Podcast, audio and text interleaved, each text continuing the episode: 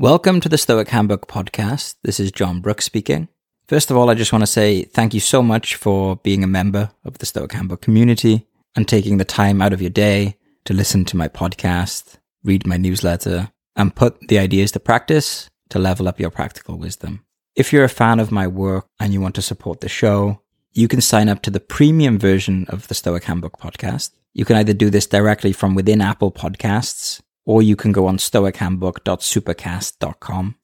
When you sign up to Stoic Handbook Premium, you'll get access to my existing library of Stoic meditation and contemplation courses. I make each course about a specific emotional topic like negative thinking or anxiety, relationships, anger, etc., as well as workshops, exclusive Ask Me Anything sessions, and ad free standard episodes. There's a seven day free trial, so you can check it out, see if it's good for you. I'm always adding new content and I take a lot of time to craft my courses to make them as high quality as can be. One of the listeners of the Stoic Handbook Premium told me that they listened to my anxiety course over 50 times. People often like to go through them over and over again. So, like I said, you can check it out, see if it's a good fit for you. It's this podcast plus a bunch of premium episodes, meditations, talks, workshops, etc. And I also open up the space for questions as well. If you want to talk to me and get me to record a podcast episode on a specific topic for you, that's what Stoic Handbook Premium is there for. Now, let's go into today's episode. Today, I get to speak to someone I've really wanted to speak to for quite a while, Dr. Aziz. Dr. Aziz wrote a book called Not Nice, and it's a book all about social confidence, assertiveness, not approval seeking, not being in reaction to other people, um, setting boundaries, saying no, standing up for yourself. I'm actually quite an agreeable person and nice. and a book like this was incredibly useful for me to speak up for myself and um, get the things that I wanted in a way that wasn't win lose, but win win. Win because I didn't feel like I was losing my soul by sacrificing everything I wanted, and win for the other person because I was simply being authentic. And who doesn't like authentic people? So I have read Dr. Aziz's book, Not Nice. I listened to the audiobook and I, I dipped into the actual book too. I recommended it to a bunch of people and I was really pleased that he agreed to be on the podcast. So this is our interview. We go into a lot of things, shadow work, um, the pitfalls of being too assertive, how to find balance, how to escape the prison of politeness, and much, much more. This is a short-ish listen. It's 45 minutes, but it's very packed and uh, it contains a lot of useful ideas. So if you are someone who is typically nice and sometimes feels like you get walked over or that you don't get the respect that you think you deserve or you end up, you know, getting the short straw in different kind of negotiations, this podcast will 100% help you with that. So without further ado, here is Dr. Aziz. So if a couple of years ago I did a personality test on the big five personality traits and I found that I had very high agreeableness.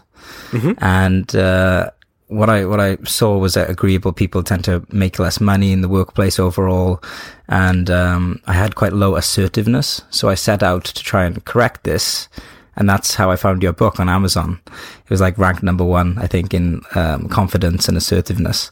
Oh, so great. I got yeah, I got the Kindle and the audiobook. I mostly listen to the audiobook.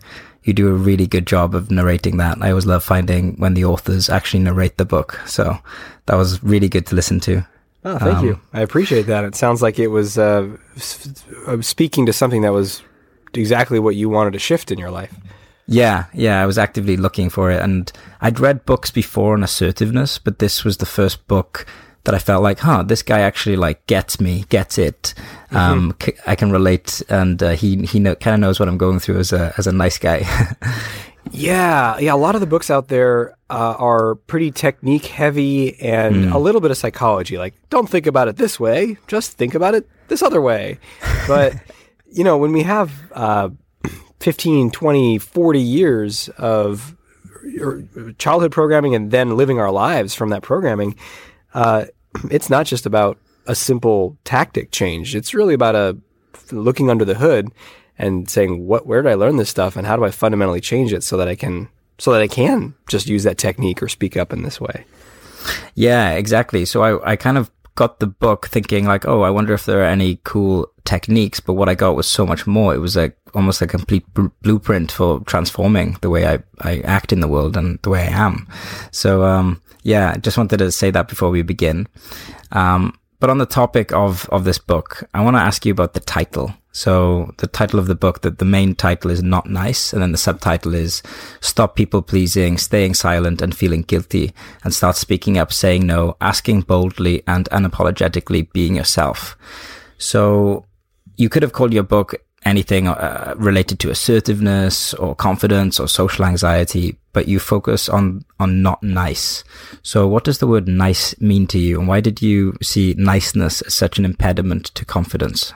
Yeah, I love that question. Uh, so, when I was going to start writing the book, I remember I was with my my wife and one of our friends in the kitchen of our house, and I was just formulating this idea. And the idea is that you know, we generally nice maybe is a good word. It, it means kind or generous or thoughtful and and polite.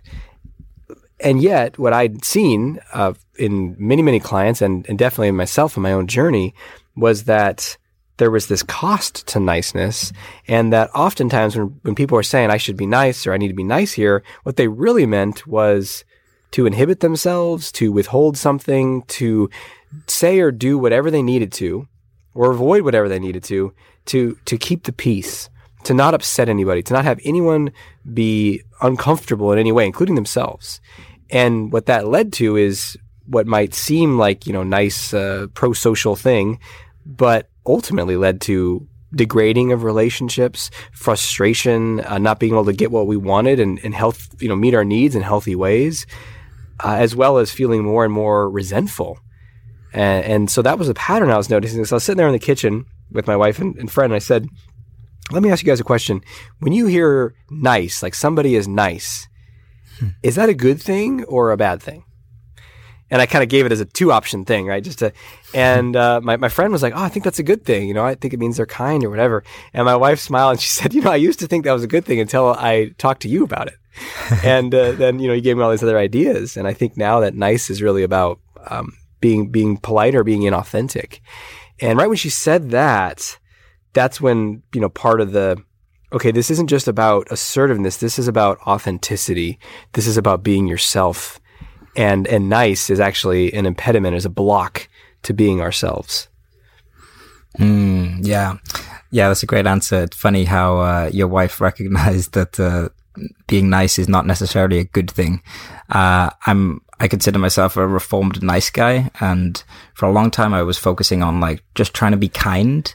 And then as I started to learn, like I could see that there was a shadow of me almost like using kindness as a, as a way to get my needs in a weak way, you know, as opposed to actually like stating what I wanted. I was kind of like kind to people, hoping for stuff back and then getting resentful. And I know you have a, a formula for resentfulness in, in, in your book um, which I which I really like. It's it's um.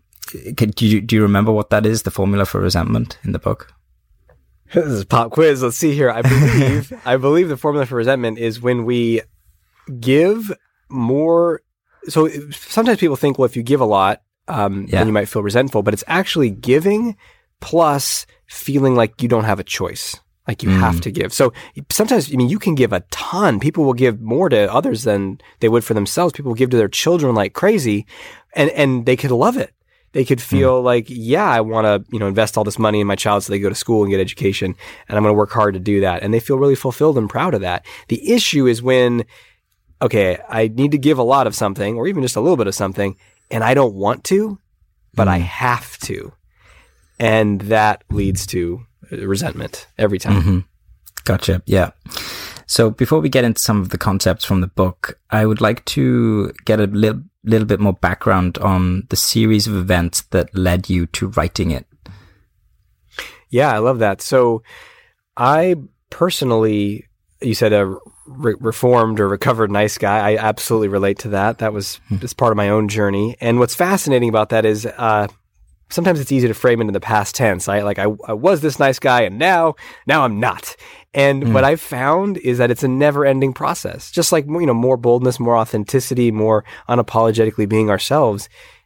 It, that goes our whole lives because we're constantly changing and growing, and there's always another edge to to explore. Um, however, there is like a set point that you can get to where you're not just so uh, pleasing all the time. That does feel a lot more free and powerful. Uh, but my journey back when I was in my you know teens and in my twenties was I was extremely nice, and it really blocked my relationships. And then I learned some of these key concepts that I teach in the book about boundaries, about being able to ask for what I want, and I started to apply that stuff, and it really opened doors for me. I mean, it shifted me from basically never being able to have a lasting romantic relationship to ultimately getting together with uh, Candace, who's now my wife, and, and really forming something beautiful there and doing things that, you know, seem very counterintuitive to me, like say no about something or express when something's bothering me, you know, things that just seemed someone who has a healthy understanding of relationships, uh, that sounds like no big deal. But for me, that seemed like every one of those was a, a major risk. This is going to be the beginning of the end if I say something here. Mm. So I just was growing a ton in that uh, regard and, and becoming more and more authentic. And then in my work with clients, I started to be teaching and sharing more and more about that and seeing how it worked for them. And then it became pretty clear. And I'd already written a book called The Solution to Social Anxiety. And I was working with a lot of people with social anxiety. And um, I was working on another book called The Art of Extraordinary Confidence. And during that book, I said, you know what? The next book I, I have to write is about niceness. And then I just, it was, it, I love how this happens in life. Like the next 20 clients I worked with in a row were all 100% focused on this issue. It was like the wow. universe was like, "Oh, you okay? If you're gonna help the world with this, here you go." And so, so many story after story in the book, and situate, and then testing out material and the exercises, and and really getting a sense of, okay, what I'm going to put in this book is actually going to work because it wasn't just me; it's tested with all these people real time, and uh, I, I, feel so fortunate to um, have that as a gift to be able to work with and then share with the world. Mm. So, in my journey in sort of growing in this area, your book was was a major sort of thing that helped me along the path. In your own journey, are, were there any specific incidences or things you read or events you attended that really helped you a lot? Any any inciting moments? Sure. I mean, I'd say the two uh, significant experiences. One was being involved in a men's group uh, in my 20s, and hmm. I was the youngest guy in the group, and I was drawn to it because I was uh, training as a therapist at the or finishing up my training as a therapist, but mainly I was drawn to it because I couldn't sustain romantic relationships, and I didn't understand why. I, I knew when I was younger, it was all about shyness. Like I just couldn't speak up. I had a lot of social anxiety, especially with women. But then when I overcame that and I could talk to women, I could date women, I had women that would be interested in me, but I would just have such anxiety and aversion and flip flopping feelings. And I just, I felt crazy. And I thought, hmm. man, what's, you know, I, I'd love, I'd be so interested in a woman, pursue her, pursue her. And then she'd say, okay. And then we'd sleep together. And then, you know, two weeks into it, I'd be like, ah, I, I got to get out of here. And I, mm. and I, you know, you can run that pattern a few times and, and blame the woman, right? It's like, well, she was this or she wasn't enough of that. But after you do that many, many times, you, you got to start pointing the finger at yourself and say, okay, what's going on here? And uh, so that that's led to the men's group. And that, you know, the very first meeting I had with the facilitator of that group, a man named uh, Elliot Geller, he's a social worker here in Portland, Oregon, and just a brilliant man. And uh, we I, I was kind of a, he interviewed me and I was accepted into the group and he's like, wait, before you go, he went to his bookshelf and he pulled out this book. He's like, you're going to want to read this book. And it was a book called No More Mr. Nice Guy by mm. uh, Robert Glover. And uh, that's a fantastic book all about, you know, niceness as well.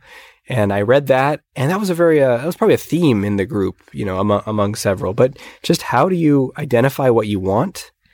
How do you, you know, working through shame around wanting things, uh, being able to ask for what you want and face the the fear of rejection or the the fear of that you're bad, um, becoming.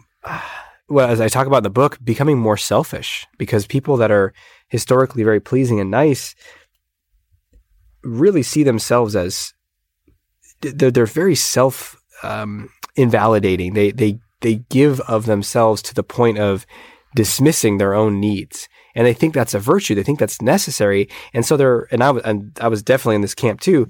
Our sense of what's you know selfish or not is is not calibrated properly. So then, acting in your own healthy self interest doing things that are actually good for you and for others because you're being clear about what you want and what you don't want feels bad. Hmm. Feels selfish. Pursuing what you know you need to in your life, you know, pursuing the interests that you're into, the, the hobbies, the passion, the career, the lifestyle, like creating the life that you want. People can feel selfish because they're like, it's got to be hurting somebody. You know, if somebody doesn't like it or even, even if other people uh, support you, there can still be this selfishness feeling. So uh, I worked through a lot of that in the men's group, at least to be able to get into relationships. And then, you know, the work, I got it. So then I was able to continue doing the work even outside of that context. I'd say that was the, probably the biggest impact. And then the 2nd mm-hmm. was, um, actually with my wife, Candace, she taught uh, workshops. There's a, a community here in Portland and it was called Solsara and they, they led evening and then weekend workshops that were focused on authenticity, uh, communication, just getting a lot more aware of yourself, a lot more able to uh, work through the fear of being real and direct and all that stuff. So it was a perfect uh, companion to what I was doing in the men's group. And so those those environments gave me a a container to practice, not just to learn intellectually, but to actually test it out and work through some of the the fears real time. Mm, wonderful. Yeah, I I've heard about that book. Um, no More Mr. Nice Guy, but I haven't read it. I kind of felt like your book kind of would have covered all of that anyway, um, so I didn't really feel the need. But uh, I might might look into that as some supplemental reading. Um, one of the, the the points you just made, and I read in your story in, in Not Nice, when you gave uh, examples of dating and uh, how you how you weren't satisfied, even though you built up some level of confidence. I too went on this journey of not having women in my life and then actively seeking to learn how to express myself better and socialize better. And uh, I met a few guys in these communities where they were all trying to do the same thing. And I and I actually saw that while I learned a lot from these communities of, of people trying to express themselves better and grow in confidence, there was this shadow side of people almost like pretending to be authentic or sort of like putting on a persona of of setting boundaries um, that wasn't really them. So when it comes to changing and transforming and being more authentic, do you think there's a trap of faking it? Faking authenticity? Have you ever hmm. seen that in your clients? I'm, I'm curious. Can you tell me more about what you saw that, that made it seem um, like more of a show or not quite actually them expressing themselves authentically? Yeah, so we would. Th- there were some some truly great teachers, you know, um, that were truly authentic and truly confident, and and they were like role models to me and other members of the group. And they would, um, they in these videos on YouTube primarily, they would um, say, you know, don't care what other people think. For example, like li- little memes like this, without too much like they, they weren't like there wasn't a um, a one-on-one mentorship more just like video based learning and they would say things like, don't care what people think. And then I would see guys in the group that would almost like use this as a way to not check in with other people's feelings. Ah, sure. Yeah. yeah. Yeah. That's the, um, the, it's, it's easy to go, think about like a pendulum, right? If the pendulum mm. has hmm. been pulled far to the nice side, the passive side, there, and, you know, meanwhile accumulating resentment, you get some permission to let that thing go and there's kind of two responses. Uh, some people, and I definitely got this with the, the book and some reviews and comments and emails we get. Some people like just entrench even further on the nice side of the pendulum, and they're like, "How dare you say that you know selfishness is good? You're an awful human." And then and then you got other people who are like, "Oh, oh okay, I'm gonna let this thing fly," and the pendulum swings far to the other side, and then it's kind of like, "Hey, I can say whatever I want. You know, I'm being authentic now."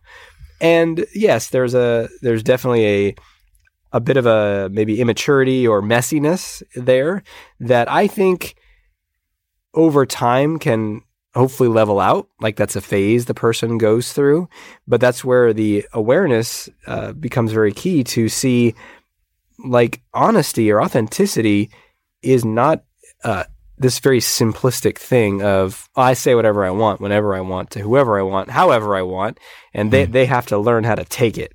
Like, you know, we want to have a level of sophistication of how do I, like, I am in a matrix of relationships. How do I advocate for what I want? How do I be curious about what other people want?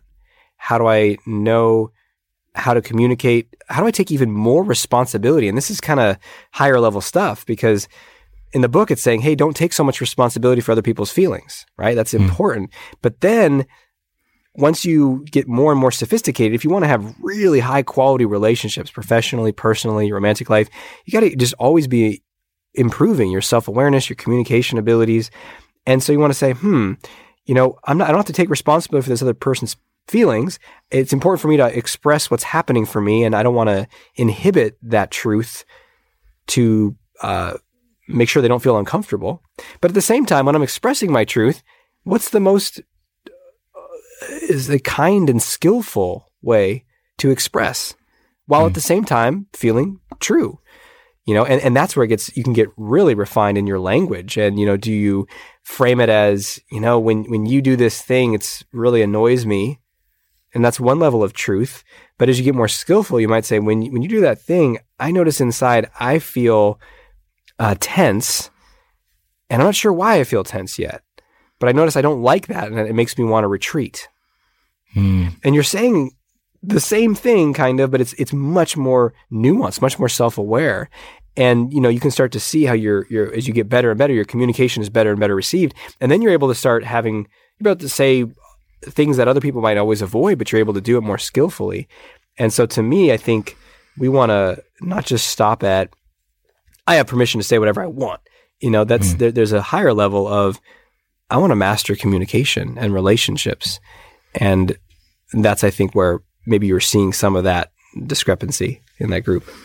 Yeah, yeah, I love that answer. I, I, see this as a as a as a lifetime journey. You know, continuous refinement and and growing and peeling back the layers of authenticity.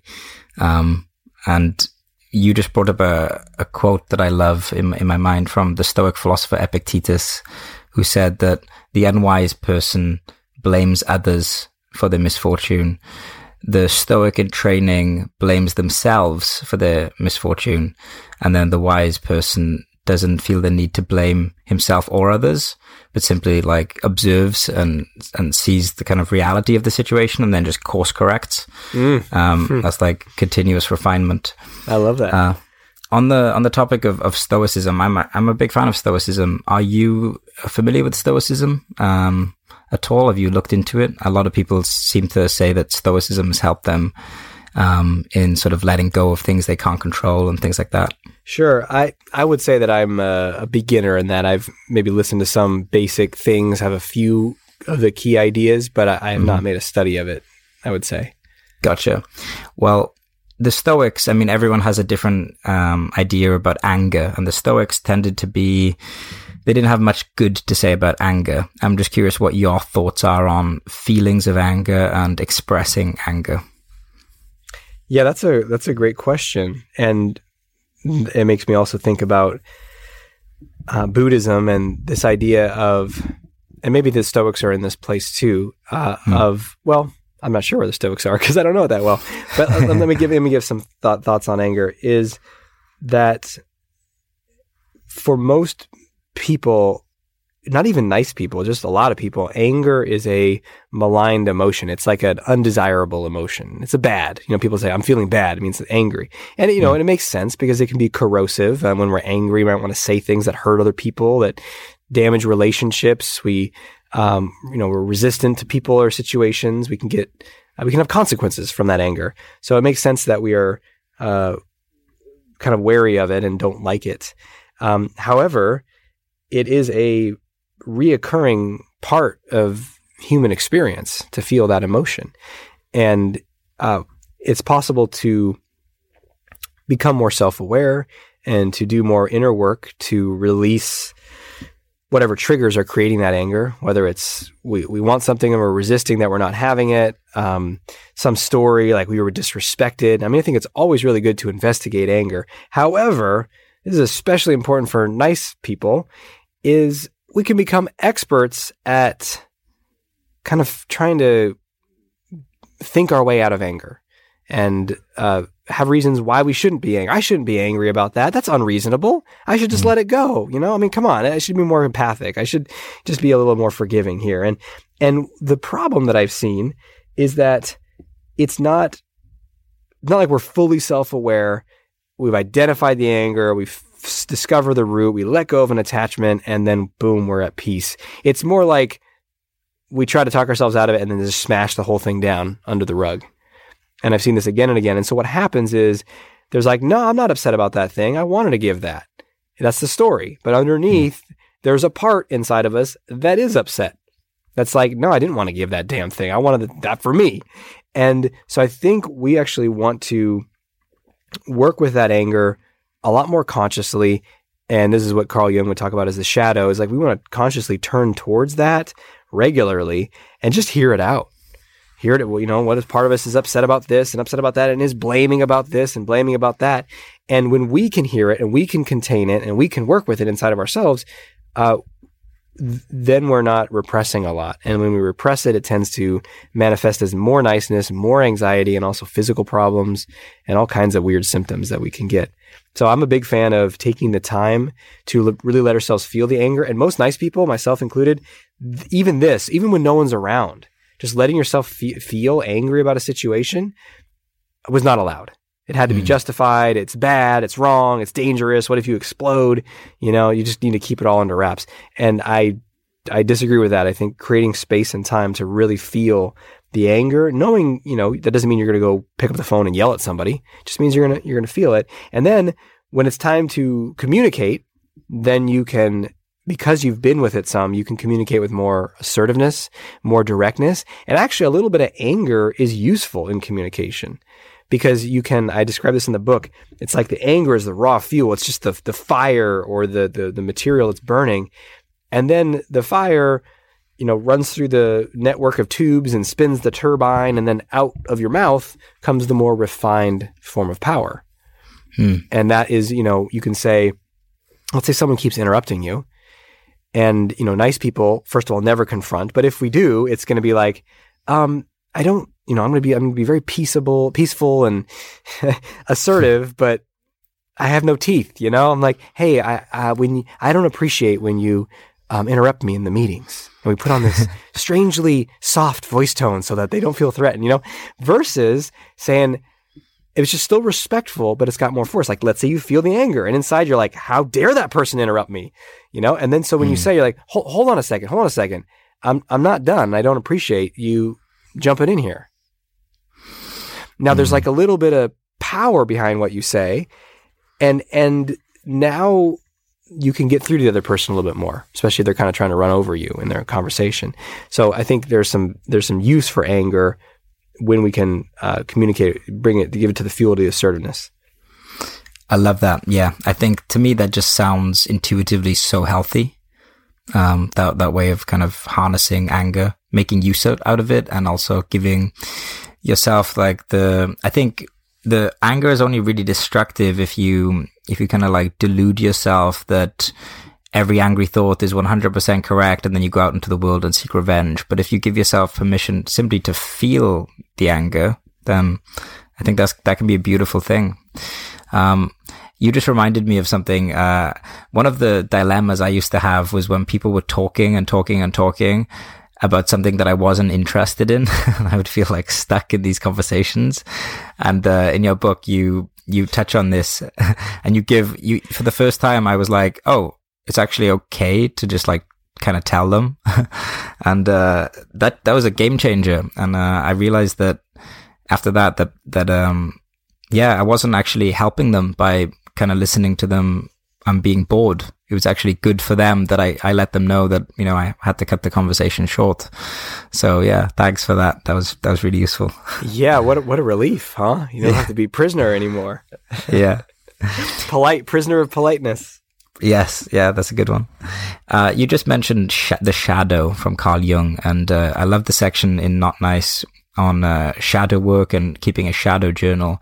Could you explain what the shadow is and how we can integrate it and the usefulness of, of looking into it? Sure.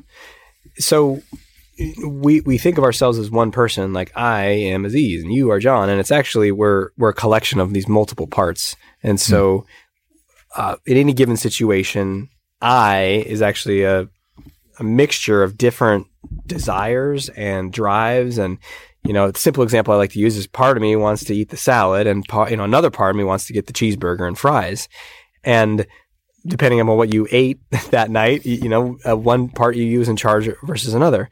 And we also have a, a part of us that's kind of a collection of all the stuff that we were taught is not allowed, not acceptable, not right, aka bad. The part that we're would be feel shame around or not want others to see. And this is uh, what goes into that part is based upon our culture, our larger culture, the country and ethnicity, ethnic group we're part of, um, religious groups, as well as our own family and, and peer groups and stuff when we were young. So we learned, you know, for example, uh, anger is bad. Don't ever show anger. Um, or we learned, you know, uh, the what you like to watch is bad, you know, or cartoons mm. are bad, or too much TV is bad, or you know, it could be a million and one things. Um, but what happens is we get this big collection of off limits stuff. And then what do we do with it? Well, most of us are like, well, I'm going to try to be the good part of me and not be that bad part. It's kind of like the angel or the devil on your shoulder. Mm. And what we're doing is we're consciously striving to be good, good, good, good. And there's another part inside of us that's got all kinds of other feelings, though. You know, it's like, I just want to have sex with the person. I don't want to be in a relationship with them. But that's bad. So, but what, where, where do those feelings go? It's not like you, you, they, you've amputated them. So what happens is they just get pushed down out of our awareness and they might bubble up. Like maybe you feel this surge of sexual attraction for someone who's not your partner, but you're like, oh my goodness, that's you know that's threatening. So mm. oftentimes they won't. Oftentimes they won't even come into our awareness. Like we'll have mechanisms to protect us from these bad feelings, quote unquote, bad feelings. And so this is problematic because nice people have super large uh, bucket that goes in the shadow category. You know, like asking for what I want, bad. Saying no to hmm. somebody, bad. And so we just have even more of a shadow to deal with. And here's the thing that's fascinating about the shadow is we think we're staying in control by pushing it down. Actually, the more we push it out of control, Carl Jung says it becomes like an autonomous agent that starts to run on its own and starts to eventually be able to take control of us. And you'll see this in you know small examples like you're healthy, healthy, healthy, healthy, healthy, and then all of a sudden you cannot stop yourself from like binging on ice cream. You know, just like I can't, I can't mm. do it. I can't stop anymore. It's like the shadow is just taken over. And that's a, you know, maybe a light or benign example, but what about the example of someone who is repressing certain sexual energy, repressing, repressing, repressing, repressing, and then they act it out in some sort of twisted or distorted way through molestation or something like that. So, hmm. um, the the the what we wanted the more we suppress it the more we keep it out of awareness the more uh, Carl Jung said it, perverted it could become. That doesn't mean like sexually perverted but it means like distorted and twisted and extreme. And another example of shadow might be um, we push feelings of dislike of a certain you know group out of awareness out of awareness out of awareness and all of a sudden it erupts in like hate and you know vengeance and all these things. So what we want to do is we want to gain control of of ourselves and be able to direct how we want to behave and how we want to act and what we want to do and who we want to be in the world. And the way that we do that is kind of counterintuitive, and it's that we actually turn towards the shadow. Hence the shadow journal in the book, and we actually mm. become very curious. We actually want to suss out and explore like what are all these awful bad things inside of me. And it can be very uncomfortable. It's like, ah, oh, I don't want to go in there. And I think one of our fears is, what am I going to discover? And what does that mean about me? And am I still a good person? And what if I go in there and, and then it gets control over me? And I always reassure people like, your best chance of it not getting control over you is you actually going into the room. You know, go down mm. into the basement, go open up all the boxes, turn on the lights and say, what's down here? And yeah, oh God, I'm attracted to that person and I want to have sex with them, but they're not my wife. Okay, great. You know, I, I want, I just wanted the money. I didn't care about the people. I just wanted the, I was selfish there. I, I was angry. I wanted to punch that person in the face. All these things, if we can just notice them, feel them, acknowledge them, they pass over us like a, like a wave. And then we're back to how we want to choose from our values, from our higher self, from all that. And I feel like that's where the shadow journal is actually writing about it can be so helpful to give it that attention. And then we start to become more and more free and more and more powerful too. Hmm. So when when these kind of like th- sort of um, shameful thoughts come up, would you say like that's the you want to try and catch them and then m- make a note of it and then sort of explore them in a journal? Is that the idea of the shadow journal? Yes. Yeah. So if you notice something that comes up that makes you uncomfortable, that you think, oh, I shouldn't feel that, I shouldn't have that, that's a great thing. And then maybe you can address it in that moment, but maybe you're, I don't know, you're feeling something in a work meeting or whatever. You know, you're not going to be able to just make a note of it or mental or write it down. And then, yeah, you want to have some space and time because most of us are like, whew, I'm out of that situation. Now I can mm. forget about that. But we actually want to take this, the time to write and say, you know, what what could be what's bothering me here? What is uh what might I be angry about? What lustful thoughts might I have? And it's a strange thing at first. People are like, why do you want to go into the bad? But it's not really bad. It's just mm. energy. It's just a part of it's actually part of our humanness. I mean, we're we are animals. We're going to feel aggression and attraction and desire for dominance and um, you know, there's a uh, what's his name? The creator of something called Spiral Dynamics. Are you familiar with that? Uh, is it Ken Wilber? Is, th- is, that him? Oh, so Ken Wilber definitely you know writes about those a lot. I don't know if he was the originator, mm. but there's a, there's mm. like different levels of or stages of consciousness, and one of them is called the, the green level, and right. it's uh you know kind of focused on equality and um you know democracy and committee decision making and and uh, there's there's definitely like a um a shadow side to the green meme that can be very harshly against anything in the shadow. Yeah. And it's like you got to be really nice and inclusive and all that stuff. And so it's important that, you know, that that the um to grow, we always want to keep being aware and turning towards the shadow rather than trying to push it down. Hmm. Yeah. Yeah, that's huge. That's huge. Um in I, I think in spiritual circles, this the, the idea of shadow work seems to be becoming more and more popular. I think one of our most popular articles on high existence is all about Carl Jung's shadow and uh, how we can integrate it. I was really pleased to see you include that in the book.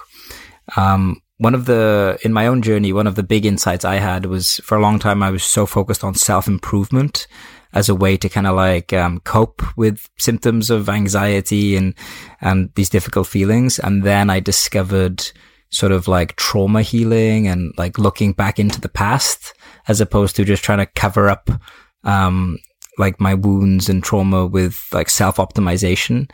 Um, do you think that uh, trauma healing, digging into the past, is is a, an important part of um, growing in confidence. Have you have you thought much about that? You know, I'm sorry, the internet just cut out for just a second there, mm-hmm. and um, you you said that you were um, doing the, the, the trauma work. And could you repeat the last part of that question again?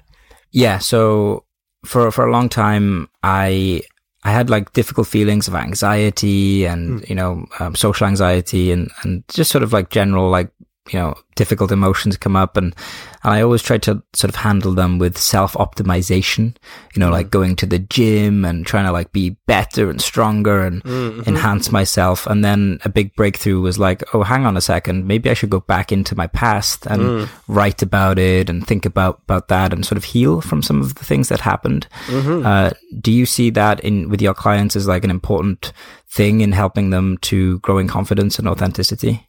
Yeah, absolutely. I, I have a motto that I learned, or took on somewhere along the way many years ago. That was uh, whatever whatever works and whatever it takes.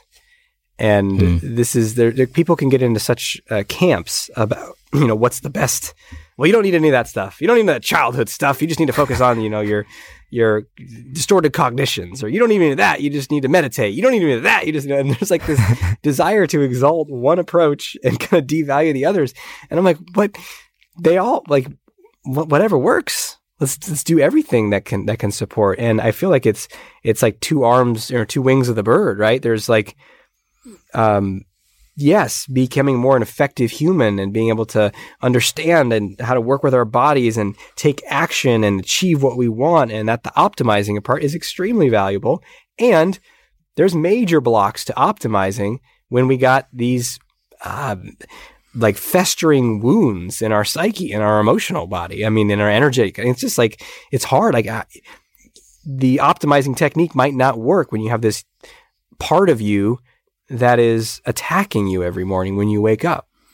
Which is actually the subject of my next book, which is coming out um, on uh, February 25th, uh, 2020, which is called On My Own Side. And it's sort of a follow up to Not Nice because the biggest obstacle people have to being confident is their own self doubt and self criticism. And so when someone wakes up in the morning and this critic is right there in their face saying, today's not going to go well, or you, you aren't going well in your life. You're just you're this, you're that. Oh, that date last night was so awful. And, and, and this is happening.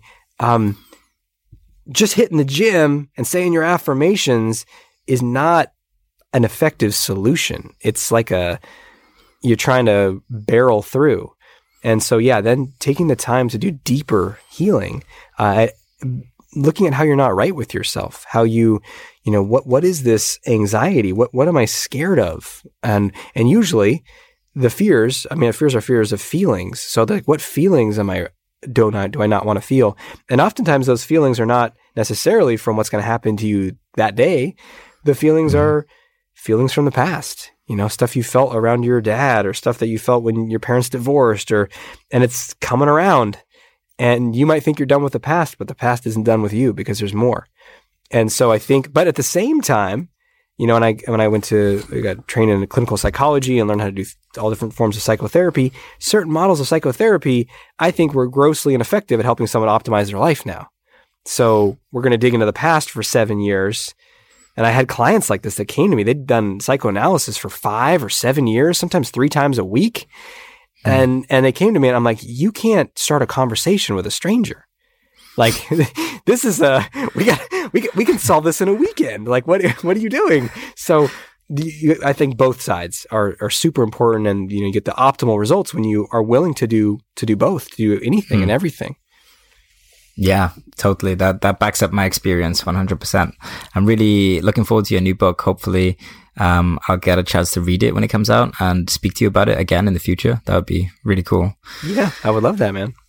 Um, so I'm mindful of your time. I just want to ask you one final question, um, sort of like a hypothetical thought experiment. If if you could go back as you are now to meet uh, the version of yourself when you were kind of struggling most with the, you know, the the the the being the nice guy. I know that this journey is a big journey and there's no you know magic pill, but what would what would you what advice would you give yourself that would get the the ball rolling that would have like an immediate hopeful shift for for that younger version of yourself? Mm-hmm. Yeah, I'm putting myself right back to the time before I discovered the men's group, before I learned about niceness, you know, and, it was just kind of a wash in it. And and that version of me really thought that there was something wrong with him. There's something wrong mm. with me. And and I couldn't even put my finger on it. You know, I'd like worked on my confidence, I could talk to people better, but I just and it was like something's broken in me. I just can't have close relationships, is what I thought. And so what I would tell that part and I think that's so common when we're really stuck with an issue and we don't know the solution yet. It's very easy to adopt a fixed mindset and think that we're just broken in some way or incapable or born this way. And that was the, that would be the main thing I'd communicate to him. I'd say, Aziz, that is, that is not true. And to be frank, that's lazy. it's it's you know it's like you're you're giving up and and here's the thing every problem has a solution and usually the solution is not some big fell swoop it's just a series of small steps and and the biggest thing I want to impart to him is did you know that creating the relationships that you want is just a series of very small skills and when hmm. you accumulate enough of those skills like being able to say no is a skill being able to know what you want in a certain situation is a skill you develop it through practice. You get better at it. And if you learn just a handful of those skills, you'll be able to have a, a, beautiful relationship that just is the best thing in your life that keeps getting better every year.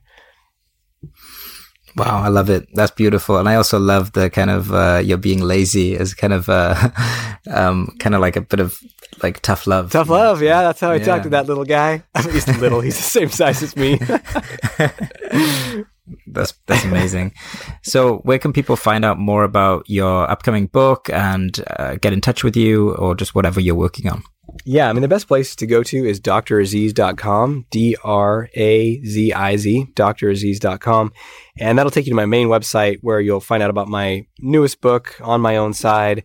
You can find out about my YouTube channel. I have my own podcast on there called Shrink for the Shy Guy. Uh, my goal is to put out as many resources as I can for free to help people radically shift in their confidence. And then if people want to go further, I have live events, coaching, a mastermind program for people who are really serious about, you know, making this not just a little improvement, but a, a complete identity shift from held back or anxious or self-doubting or self-critical or nice to being their their freest, boldest self.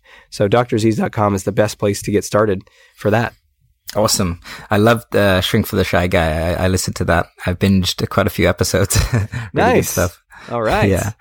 So uh, awesome. Okay. Well, thank you. And uh, hopefully we'll get to do this again soon. I love it. Appreciate it so much. Thank you for having me. I hope that you enjoyed that, took some value from it. Couple of quick things. If you can leave a rating for the podcast wherever you're listening to it, that really helps new people find it. And I also love reading reviews. So let me know what you think about it. And if you want to go further, and get access to all of my premium meditations and audio courses, ask me anythings, workshops, etc. Consider subscribing to Stoic Handbook Premium with a free trial, either directly within Apple Podcasts or over at stoichandbook.supercast.com. It's the same thing, just two different ways to access it. And I'll see you back here for the next episode of the Stoic Handbook Podcast.